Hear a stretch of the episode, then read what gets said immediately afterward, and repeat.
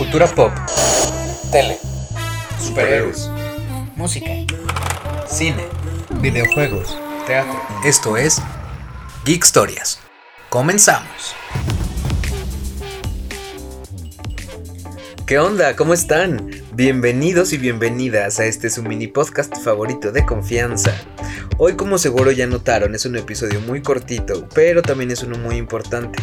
Y es que quiero empezar con eso, porque un día como hoy en Nueva Zelanda, pero de 1893, sería la primera vez que se les reconoce a las mujeres su derecho a votar. Esto contemplaría que pues Nueva Zelanda es el primer país de todo el mundo en reconocer esto, aunque también tengo que decirles que se les reconocía a votar por un lado sin restricciones raciales de edad o de educación, pero al mismo tiempo no se les permitía postularse para el cargo de elección popular. Así que bueno, pues paso a pasito. Tristemente, esto pasó en 1893, o sea, hace más de 100 años. Pero de los últimos países en reconocerles este derecho fue en Kuwait y adivinen en qué año. Y es que eso lo hicieron en el 2005. Y aunque esto puede parecer absurdo, hasta hoy que es 2020, hay muchos países, sobre todo árabes, donde este derecho todavía no les es reconocido. Este podcast, como saben, es de muchas cosas felices, divertidas, datos curiosos y demás. Pero de pronto me gusta meter estos temas para que no se nos olvide que todos los derechos que tenemos, pues ha habido que luchar por ellos y así como los tenemos, hay que defenderlos y recordarlos todo el tiempo. Así que felicidades a todas las mujeres en este gran e importante día. Pasando ahora a los cumpleaños, en 1950 nace Ed Harris, que es un gran, gran, gran actor, aunque según yo es de estos actores que yo solo lo recuerdo de viejito, ni siquiera sé si fue joven en algún momento.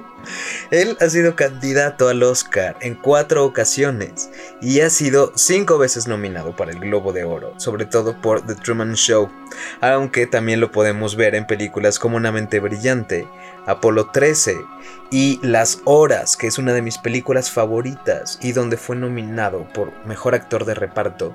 Y es que si no la han visto, por favor, corran a verla porque su actuación está verdaderamente espectacular y no se la pueden perder. ¿Y qué creen? Pues ya estamos terminando este episodio. Acuérdense que les dije que iba a ser muy cortito, pero lo que falta también les va a gustar mucho. Y es que antes de decirles, no se olviden de suscribirse al podcast. A mí me encuentran como Lalo Alcántara en redes sociales.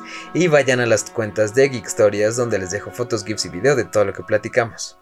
Finalmente, un día como hoy, 28 de noviembre, pero de 1961 en la Ciudad de México, nace el gran Alfonso Cuarón. Él empezó a filmar desde que tenía 12 años cuando le regalaron su primera cámara. Entre todo su trabajo ha hecho más de 15 películas, ha estado nominado 11 veces al Oscar y ha ganado 5. Todo esto sin mencionar también todas las nominaciones y premios que ha ganado BAFTA, Globos de Oro y Arieles en México. Les voy a contar un poquito dividiendo su carrera, cómo ha participado entre director, productor y guionista. Primero empecemos por donde él ha sido director, productor y guionista. Obviamente la primera tiene que ser Solo con tu pareja, que es su primer película. Después vendría Y tu mamá también, que se convertiría en una de las películas más exitosas del cine mexicano. Que esta está protagonizada, como ya seguramente saben, por Gael García Bernal, Diego Luna y Maribel Verdú, con la escena bisexual homosexual pues más icónica del cine mexicano.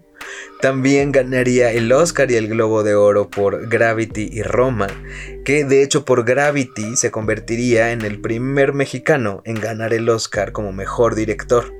Y pues obviamente también todos recordamos la película de Roma que es la más reciente y todo el escándalo que hubo. Y por la que pues además se crearía otra figura legendaria ya para nuestra industria por lo menos, que es Yalitza Aparicio. Hablando ahora de las películas donde solo ha estado como director, están La Princesita, Grandes Esperanzas, que esta no le fue muy bien, y Harry Potter y El Prisionero de Azkaban. Que para esta película tengo dos como datos que contarles. Él fue propuesto precisamente por J.K. Rowling para ser el director de esta película porque ella había visto La Princesita y le encantó. Así que pues lo propuso y él casi casi rechaza el trabajo hasta que Guillermo del Toro lo convenció porque le encantaban los libros. Es por todo esto y mucho más que la revista Time lo nombró entre las 100 figuras más relevantes de la industria y uno de los 5 latinoamericanos más influyentes. Algunos de los datos curiosos que les puedo contar de él es que quería ser astronauta y pues casi lo logra con Gravity.